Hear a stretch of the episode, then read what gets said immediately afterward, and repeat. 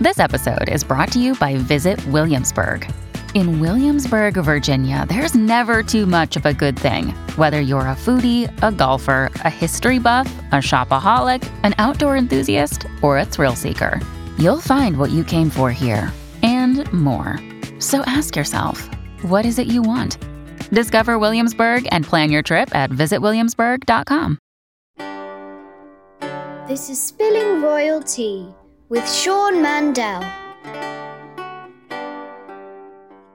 So, we've been talking a lot about on this podcast how the monarchy and how King Charles III's coronation fit into the modern world and what it means to be a modern monarch, to have a modern monarchy. What does that look like? I think something that people may forget about if you're not uh, living in the UK or if you're not living in one of the Commonwealth countries, if you're an American, is that this is also, this ceremony, the coronation, is inherently religious because King Charles, upon becoming the king, is also the head of the Church of England. He is defender of the faith. So it's an interesting combination of roles because in the UK, church and state are intertwined. Yeah, there's a very bloody history to how uh, the Church of England began. Uh, Starts uh, with an affair.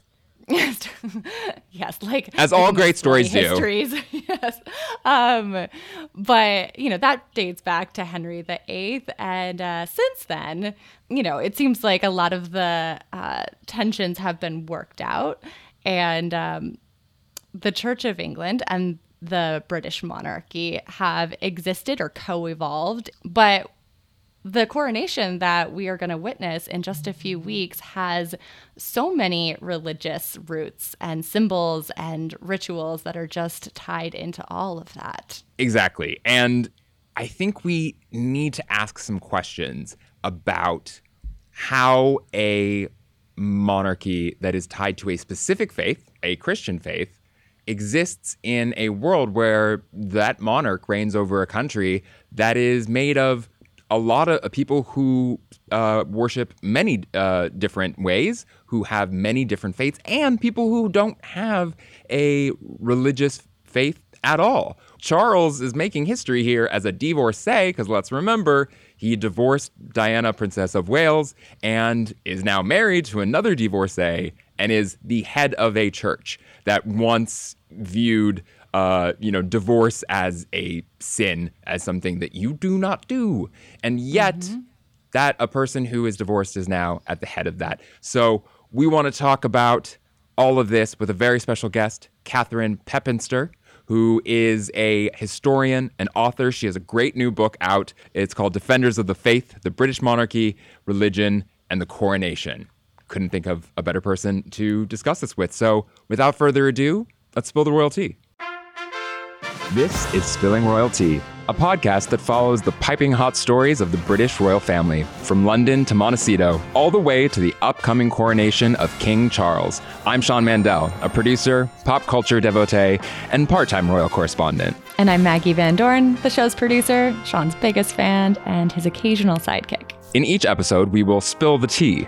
That's American for gossip. On the latest stories about the heir, the spare, and their kin. Tea will be served with some cultural context and history from across the pond that you can't go without. So without further ado, let's spill the royal tea.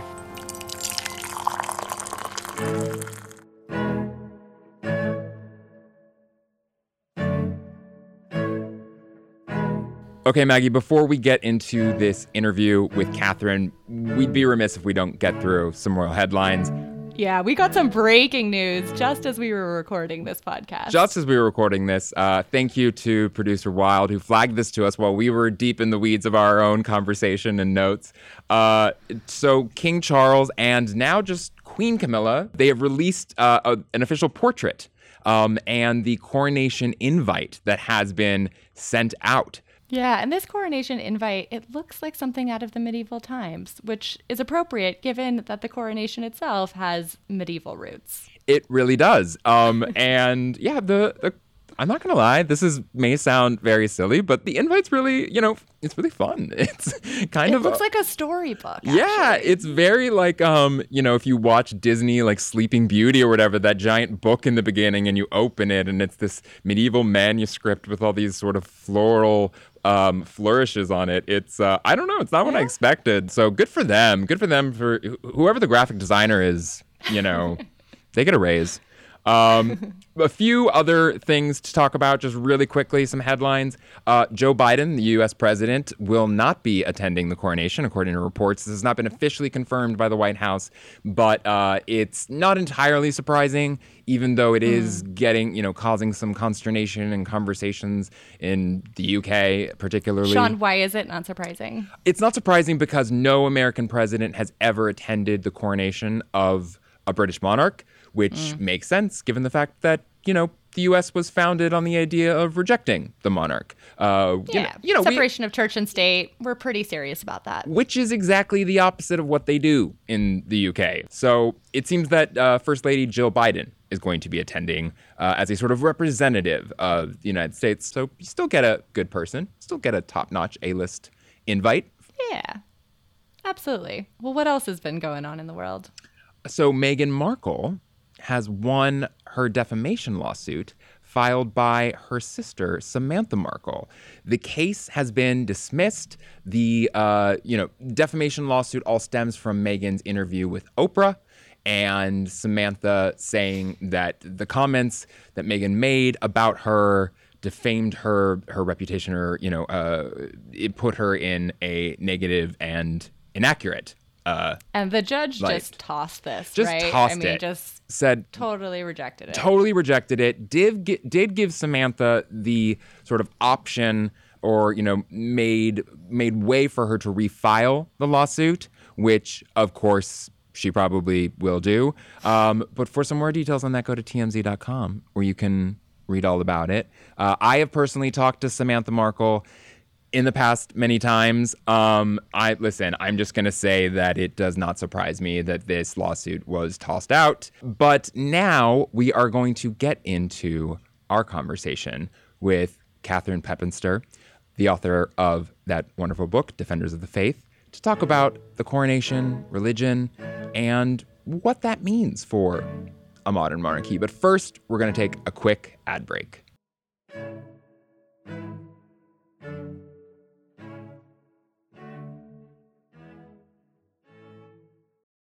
When you need mealtime inspiration, it's worth shopping Kroger, where you'll find over 30,000 mouthwatering choices that excite your inner foodie. And no matter what tasty choice you make, you'll enjoy our everyday low prices, plus extra ways to save, like digital coupons worth over $600 each week. You can also save up to $1 off per gallon at the pump with fuel points. More savings and more inspiring flavors make shopping Kroger worth it every time. Kroger, fresh for everyone. Fuel restrictions apply.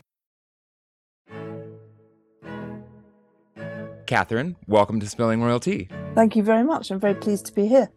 Uh, so, we definitely would like to first dive into your work. Um, you've written a marvelous book, Defenders of the Faith, perfectly timed, by the way, you know, with uh, King Charles's coronation coming up.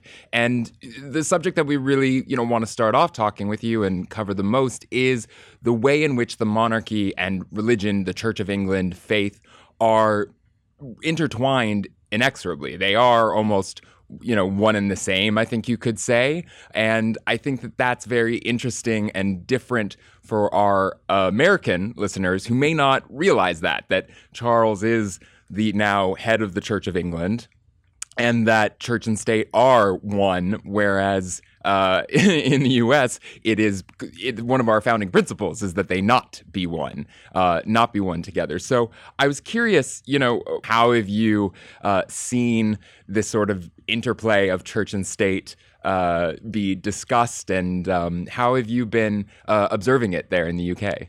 Of course, we're very used to it in the UK because it's it's something which is is is very evident to us, not just at the time of the coronation, although it will be much more obvious at the time of the coronation. So in in uh, in Britain, um, we have what we call an established church, which is the Church of England. Um, that takes us all the way back through our history to Henry VIII, and um, when he split away from, uh, or split England away from the Roman Catholic Church, uh, wanting to set up his own church because uh, the, the Catholic Church, the Pope at that time, would not agree that he could um, divorce his first wife, Catherine of Aragon, in order to marry Anne Boleyn. So you could say that this whole uh, raison d'etre for this church is all tied up with a king's love life, if you want, which is quite extraordinary. So you know we're, we're kind of aware of of the link between the monarch and the Church of England, but it but it's it's not just a link. I mean, our monarch has an actual title. Uh, uh, which is Supreme Governor of the Church of England. Um, uh, Henry VIII, when he created the Church of England, called himself Supreme Head mm. of the Church of England. Then there's another title that our monarchs have, uh, which is defender of the faith. Now that's an um, interesting um, one because it has mm. some some context behind it, right? You mentioned Henry VIII, and yes. it, it, it's a little bit uh, interesting, right? Like how that that, that title is being used for the Church of England when its history is not necessarily, you know, doesn't begin with the Church of England. Well, it's quite extraordinary, really, that Henry was given that title uh, by a grateful pope uh, to uh, reward him and acknowledge that he had written um, a, a, defense of the Catholic Church uh, in the face of the criticism of Martin Luther. It was a rebuttal of Martin Luther, uh, and and uh, and so they, they, they at that time Henry was the Pope's hero. Uh, just a few years later, there was this huge bust up, but Henry was was you know, really going to hang on to that title. He, he wasn't going to give it up, so he maintained that title. Our um, our monarchs have had it ever since, and they viewed it so as so important that if you look at coins in our UK currency, look at the the the side that has the effigy of the monarch. Uh, it says has various acronyms around the edge and what and they're in Latin, the acronyms, and one of them is FD, which stands for Defender of the Faith. So they they think it's so important they put it on their coins. How far back does the coronation ceremony go? The history of it? Way way back. Um, there are records of a coronation of King Edgar that took place in 973. Wow. So you know more than a thousand years, and that wasn't the first one, but that's the one where there are records and there are some things that that stay the same. So there's a reading from the first book of kings um, which says zadok the priest and nathan the prophet anointed solomon king and all the people rejoiced. And that reading has been in all our coronations. And then in uh, when george ii was going to have his coronation he commissioned Handel to put those words to music. Uh, and that piece of music has been sung at every coronation since. So it has this tremendous history. And again, if you look back to the to what happened in those coronations, um, communion service, uh, taking oaths, pledging of the monarch's life, anointing and crowning, those are the ingredients all the way through going way, way back. So it's an incredibly ancient ceremony, and um, so it's an incredible history. But the the actual the actual crown jewels, the coronation mm. regalia, um, isn't so old because um, we we at one time uh, Britain was a republic. We had a civil war, and uh, King Charles I was beheaded and the Republicans who ran the country for a short time melted down the crown jewels. Mm. So when Charles II uh, came back, was restored as the new king, he had needed new bling. Uh, new, he had new bling, and that will that will be the bling that's used It's um, you know, you also mentioned the fact that the Church of England you know, has a different role today, you know, than it did in, in, the time of, you know, Henry's period in the sense that, you know, the majority, or not the majority, but much of the UK is not just, you know, subjects are not just part of the Church of England. They're people of, you know, many different faiths. Um, and, and I was wondering sort of, you know, how the church today and how the the sovereign as head of the Church of England sort of reconciles that official state, you know, religion, if you will, with uh, the fact that it is a nation. It is, you know, like in many ways, like the United States is today, a patchwork of different um, faiths and people of uh, of different backgrounds. Absolutely, yes, and of course, it's also the Church of England, but the United Kingdom is made up of not Scotland, just England, Northern Ireland, Wales. Scotland, Wales, Northern Ireland. Yes.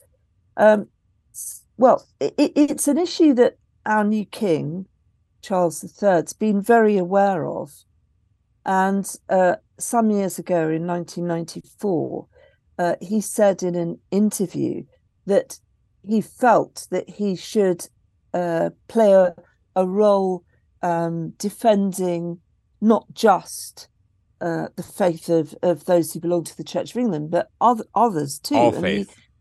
He, yes, and he said he would like to be known as defender of faith, mm. and that that caused quite a row um, thirty odd years ago.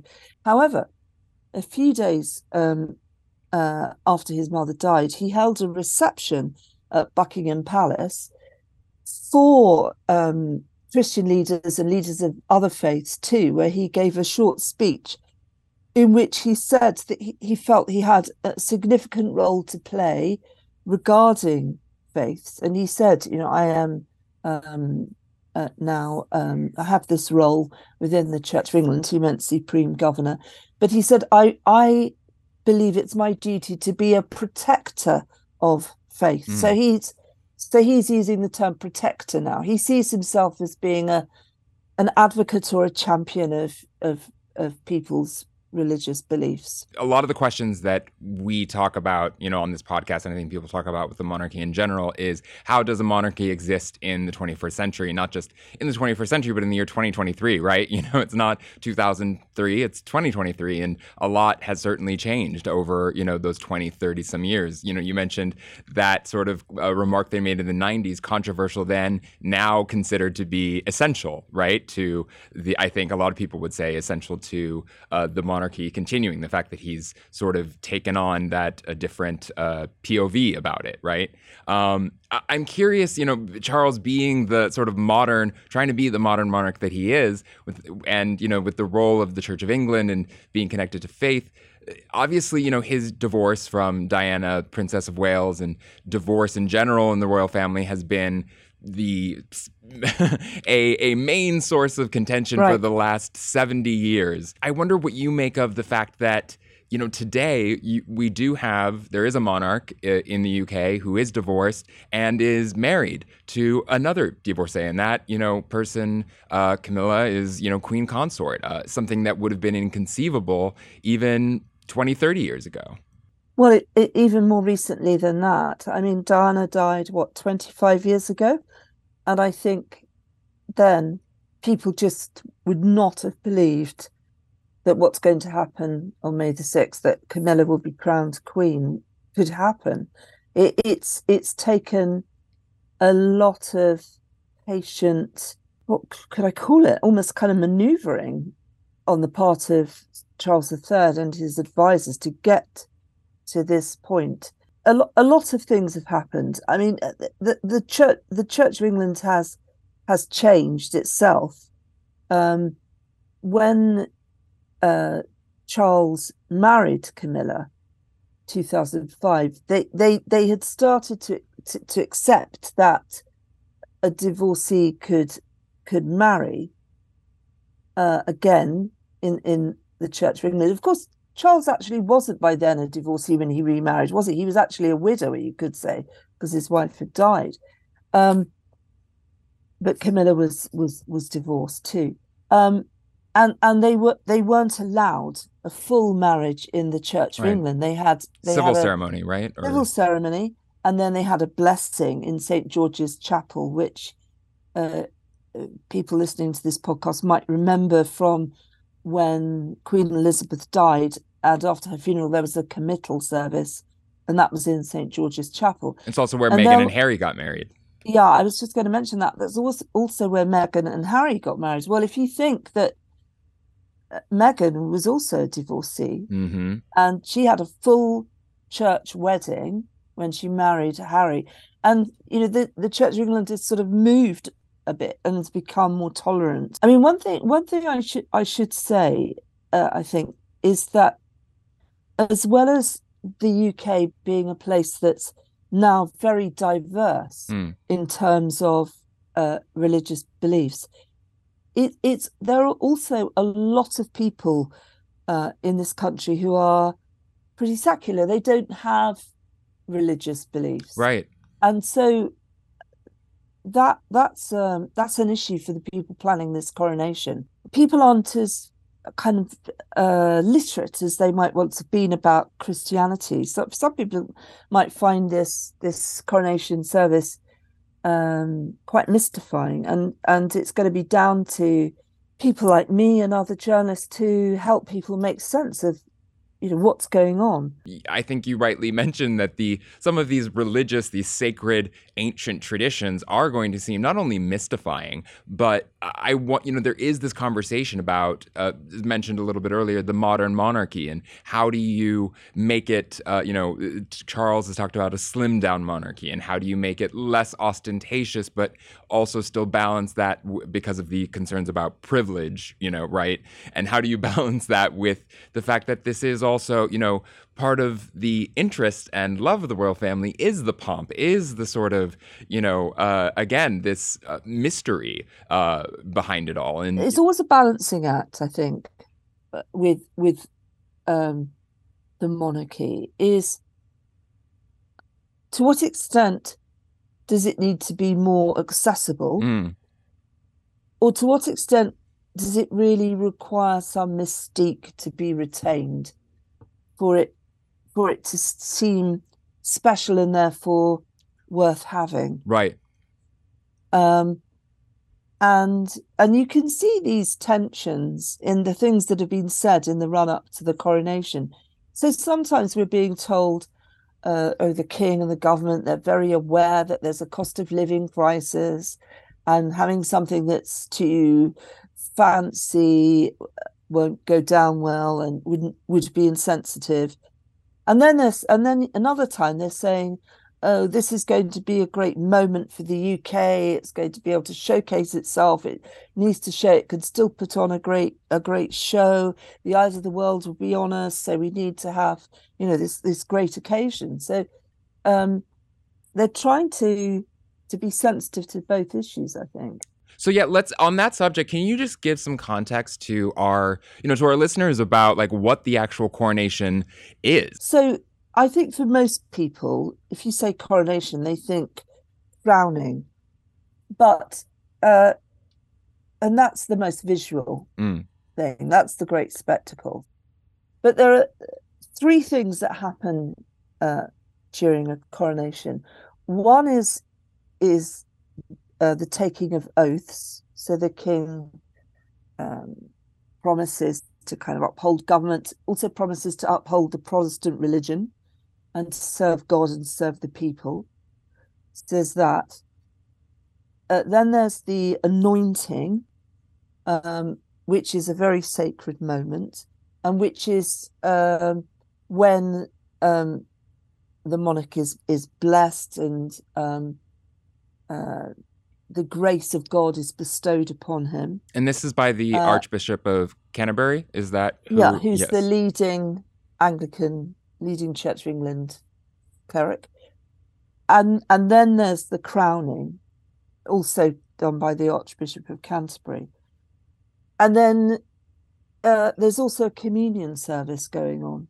So all there are all those components, and then on top of that, um, you need to uh, the listeners need to remember that in 1953 it was just Queen Elizabeth um, who was anointed and crowned, and her husband, Prince Philip, uh, pledged to serve her, but he wasn't uh, crowned and he wasn't anointed because when we have what they call a, a regnant queen, the, the reigning monarch is female, her husband is not a king. When there's a, a reigning king, he has a wife who is a queen consort, and the queen consort is anointed and crowned as well. So they've actually got to get more into this coronation right. than they did 70 years ago in 1953. So the idea that they can get all this into just an hour, and and the king has had lots of new music commissioned. I I don't myself quite see how that's going to be possible and it would come across as just the most tremendous rush. Uh, I think it's more likely to be an hour and a half, and and and and three hours uh, for Queen Elizabeth was short compared to previous coronations mm. that went on for um, five hours, even longer. Um, the diarist Samuel Pepys, um, who wrote about the coronation of uh, Charles II, he'd been inside the abbey for hours and they still hadn't got to the anointing and he he decided to leave to take a comfort break so he missed so well he you got to think about bathroom moments. bathroom breaks too i mean at, even at three hours that's you know you go to see a movie nowadays you go to see a christopher nolan movie you got to you know plan out your hydration so you don't have to leave in yeah. the middle of the yeah. movie and and they have had to take into consideration that charles and camilla are not you know they're not young people themselves they're mm.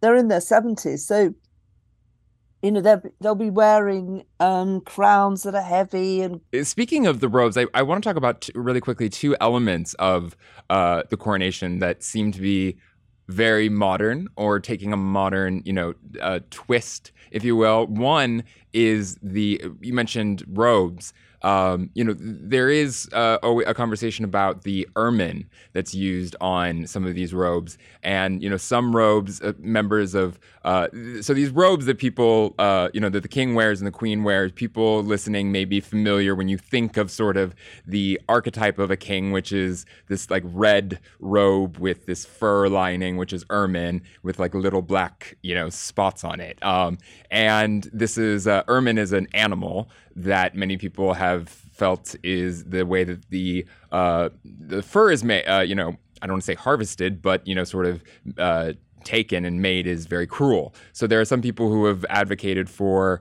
uh, faux fur, um, faux ermine fur, and I believe that the correct me if I'm wrong, but I believe at one point the queen started only wearing faux uh, er- ermine fur on, on, her robes, and I'm you know I I'm curi- you mean the late the late queen? The late queen yes sorry uh, Queen Elizabeth II wore wore that, and I'll be curious to see if that's you know especially you know Charles as the sort of environmentalist you know uh, whether he'll have you know sort of that faux fur on his uh, robes. I think I think they're going to be very careful about this kind of thing. there's incredible coronation regalia, a crown, an orb, um, something else they call a scepter, uh, and another thing they call a rod, and then then the queen consort has her own regalia too, and uh, one of hers I I can't remember now if it's the scepter or the rod, but it it has uh, I think some ivory in it Mm. And uh, uh, Prince William is somebody who's been very um, uh, committed to uh, elephant conservation. So people are saying that he will find this anathema, that, you know, mm. that something from ivory is, is used, and and so she probably won't use that. And I it's yeah, I've seen, and I've seen reports about that as well. You know that sort of the uh, the attire suggested is going to be less formal, which is still very formal, and what I think a lot of Americans would think is very formal. It's just maybe not going to have these sort of uh, vestiges of you know uh, you know of, of, monarchy and of uh, grandeur and aristocracy that maybe once would have been present. Yes, I think I think that's the kind of area where we'll have some um, some modernization going on. There'll be, there'll, I'm sure there'll be more more guests um, um, who represent charities that the royal family's linked with, rather than people there just you know because that their their family owns half of Scotland. Right, they're a duke. Um, and, and, vegan oil we're gonna have, uh, it seems, for the sacred blessing. That's that's right. So so the the oil, the anointing oil, has uh, always been made up of many um, different ingredients. Um, some of them are, are fragrances, um, and and and some of the ingredients came from from animals, uh, and those aren't being used this time. Yeah, but the oil is is it's there's some uh, very poignant aspects to the oil because the main ingredient of the anointing oil is olive oil, mm. and and they've they've had it made this time using oil from olives um, from the Mount of Olives. Um, so that obviously has a connection with with Jesus. Uh, we know the stories from the from Scripture, from the Bible about um, the Mount of Olives, but also um, it's where um, King Charles's grandmother is is buried. So Princess Alice came from Princess Alice from where she's she's buried. Yeah. Mm final question, unrelated maybe to uh, the question of religion, but obviously this is a, a ceremony that's going to be very well watched. Do you think Meghan and Harry are going to attend? That's a really interesting one, isn't it? I I I, re- I really wonder um, if I if I were cynical about it, I would say that their their unique selling point it their links to to the British royal family. Mm. And so they need they need to kind of emphasize that, and emphasize that would mean being there. Right. But I, they're not they're not that popular here in the UK, and and I I think there's a risk they might get booed. Oh wow! When they enter not, the I don't abbey. mean inside the church, but yeah. from the crowd outside, I think that there's that risk. And does that um, overshadow the ceremony, right? yeah well if i again if i was cynical i might say well maybe Me- meghan will be pleased if she overshadows it mm. i think i think for harry um it, it it's probably a difficult occasion and i think it would have been a difficult occasion even if he hadn't moved away from the family in the way that he has i think even if he was still within it he he must surely mm. be thinking about his mother yeah. that day, and seeing Camilla that, as queen. Seeing Camilla as queen. Uh, Westminster Abbey was where his mother's funeral took place. Uh, I I th- I think it will, you know, it, it could well be a very painful moment for him, even if he was still, you know, a, a, working member of the royal family. So, yeah, uh, I think this would be a tough one for him. Well, Catherine, thank you so much for all of this context and a wonderful perspective, uh, especially coming from across the pond. Really appreciate you taking the time to come on the pod. Thank you very much. It's been a pleasure to talk to you, Sean.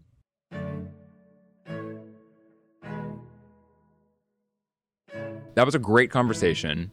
Uh, yes. I think it's really, you know, I forget so much of this podcast is me forgetting that, pe- you know, pe- and it's not me putting myself on a platform, but it's just like that other people may not know certain things about the coronation. And I think it's really important to remind myself too about all the uh, different elements that make up this event and why it's a big deal. And Catherine, I think, really grounded it for us uh, in understanding the religious aspect of yeah. you know uh, of this event. Catherine is a venerable historian and author and editor, and she's written so much on the Church of England and definitely this and the monarchy, yep. and the monarchy, right? So, um, and she has this book out right now, Defenders of the Faith, and I think everyone, you know, if you're curious to hear more about, I don't know, like 600 plus years of history, like a thousand, stuff, yeah, actually a thousand. So nothing that we can really uh, cover in the span of a podcast. Um, you should check out her book. We'll be sure to link to it in the show notes. Yeah, absolutely. So thank you, everybody, for tuning in again this week. And I know we say this every week, but if you are enjoying the podcast, please give us a five star rating, make our day, say something nice about us, tweet. Yeah, it can go a long way. So if you are enjoying it, please share it. And we look forward to talking with y'all next week. Spilling Royalty is a production of the TMZ Audio Network. It's produced by Maggie Van Dorn. Wild Young is our in studio producer. Make sure you never miss an episode and subscribe or follow Spilling Royalty on your favorite podcast app. And if you like the show, share it with a friend or someone you know who likes to spill the tea. You can also help us grow the podcast by rating and reviewing Spilling Royalty on Apple Podcasts. I'm your host, Sean Mandell. Thanks for listening, and we'll talk next week.